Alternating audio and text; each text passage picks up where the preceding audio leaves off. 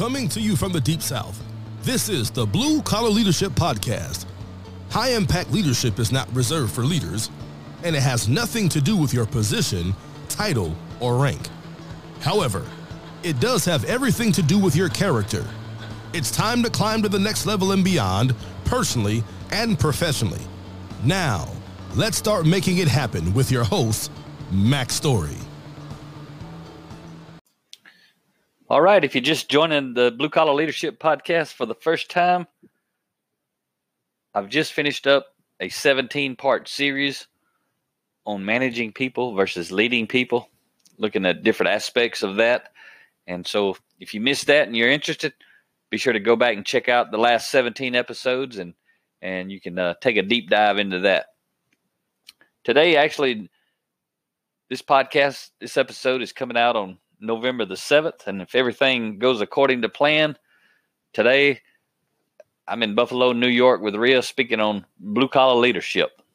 And uh, I record these podcast episodes two, three weeks in advance sometimes, and uh, sometimes only a week in advance. But I schedule them in advance because my schedule is always changing, and I want to keep these things coming out consistently every three days for a while. So if everything's according to plan, I'm in Buffalo, New York. So today I want to talk to you uh, about something I've been speaking about from the stage recently. Uh, just in recent weeks, we've spoken at Yale, Fairfax County, Virginia, which is up near uh, the D.C. area, Columbus, Georgia, Houston, Texas, uh, Opelika, Alabama, and then today in Buffalo, New York. And one things I I've been sharing a lot lately is helping people understand what the org chart is all about. Everyone talks about the org chart, and uh, if you know what I'm talking about, it's the organizational chart that shows everyone's position. It usually starts out with the top person and then branches out and goes all the way down through all the formal authority leaders and and uh, the people who are reporting to those leaders. Sometimes they're they're reflected on there. So as I say that, that's why I want to talk about it. It's the formal authority leaders who are listed on the org chart. But I want to clarify that because just because someone's on the org chart, just because their name is listed that they have a position and a title on the organizational chart, does not make that person a high impact leader. The org chart actually reflects who all of the managers are. That's the whole point of it to show the the management structure of an organization, whether it's a big organization or a small organization. And just because someone's name is on the org chart and they have a position or title, it doesn't mean they're a high impact leader. I, I, was sharing from the stage recently about this, and the way I helped them understand it is if you remember that old TV show I talk about every now and then from, from back in the old days in the 1900s. Yeah, that's right, 1900s. That's the old days. We're all getting old. It wasn't that long ago we talked about the old days. We were talking about the 1800s, but now we're talking about the 1900s. So that TV show I'm talking about is the Andy Griffith Show. Even if you're a young person, you probably know about the Andy Griffith Show. It seems to be still pretty popular. Not that everybody watches it all the time, but people know what it is, especially the the older folks. Even when I was young, it was an old TV show. So that's that's telling you a lot because I'm I'm 49 these these days, and uh, it's been a while since that show was out. But anyway, everybody knows if you don't know, I'll tell you a little bit about it. And if you do know, you'll already relate. But there was the show was about a, a sheriff named Andy, and in a small town, and his deputy named Barney, and and Barney was like the he was a picture of the perfect positional leader. Everything he's trying to accomplish was based on his ability to leverage his position, meaning he was a deputy. He had a gun, he had a badge, and, and Andy only gave him one bullet, and he had to keep that in his pocket. He didn't even get to keep the gun loaded. That's that's how dangerous he was with his position. So what I tell people is, and also Andy, Andy was like super nice guy. He was in control, but he was in control because of his character, not because of his position, title, or his or his gun or his badge. And most of the time, uh, pretty much all the time. Andy never had a gun. Barney'd be going crazy. Andy would show up, pat him on the shoulder, and talk to everyone, talk to Barney, and talk to whoever the problem was with, and, and get them straightened out just by talking to him. The whole time, Barney's still going crazy. He just wants to control everything and everybody. And so, what I'll tell people is the org chart. I've been in organizations where pretty much everybody on the org chart was more like Barney and less like Andy. We would hope, see, Barney's a low impact leader of people. Andy's a high impact leader of people. So we would hope that more of the people on the org chart would be like Andy. And that is the case sometimes. Ultimately, we wish everyone on the org chart was like Andy.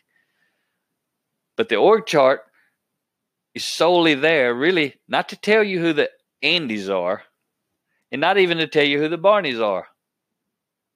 But I'm talking about Andy and Barney relative to leadership, not management. See, we should manage things and processes.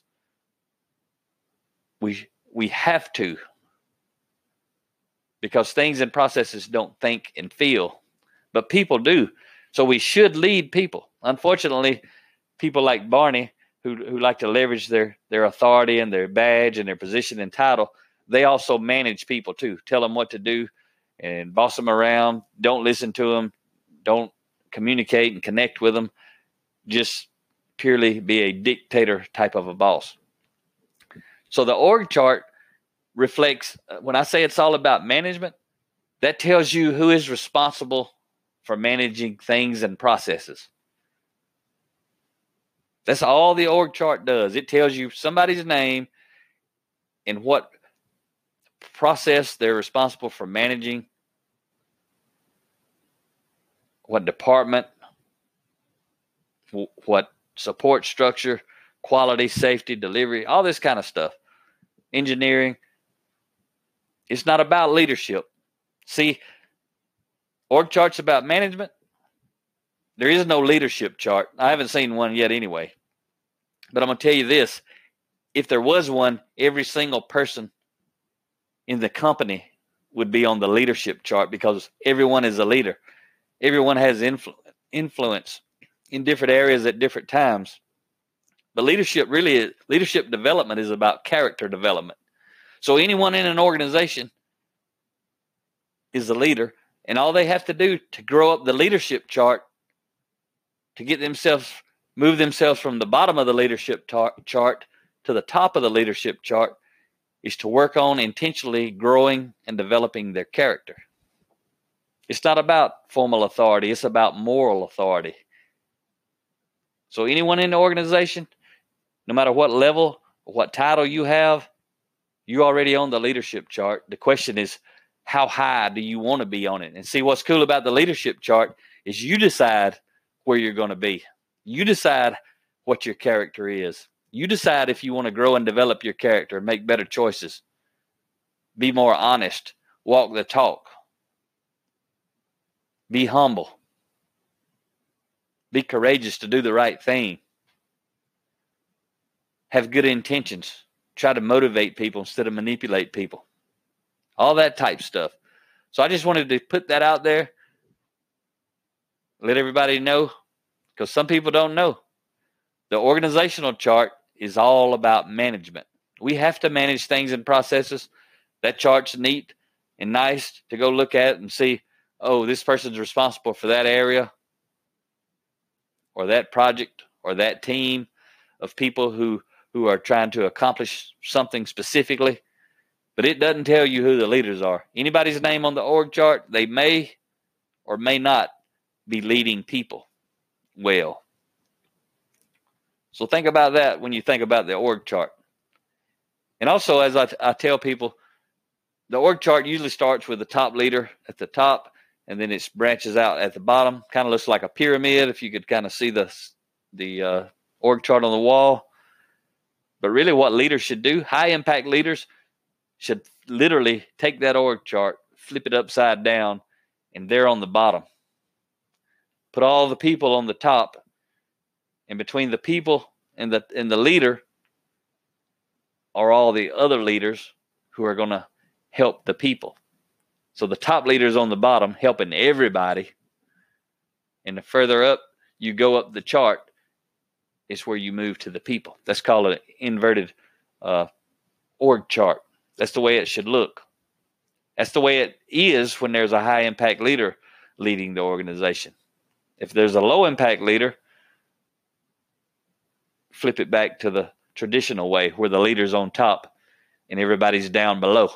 That's not a that's not a high impact leader way of looking at things. Anyway, gonna wrap up today's episode. All I wanted to do is provoke a little thought, help you think about the org chart and what it really means. It's all about management, nothing to do with leadership. That's ultimately all you need to know. You're in control of determining your leadership level and where you want to be within the organization. Have a great day. Talk to you next time. Make it happen, or someone else will. It might as well be you. Are you serious about taking your career and your life to the next level and beyond?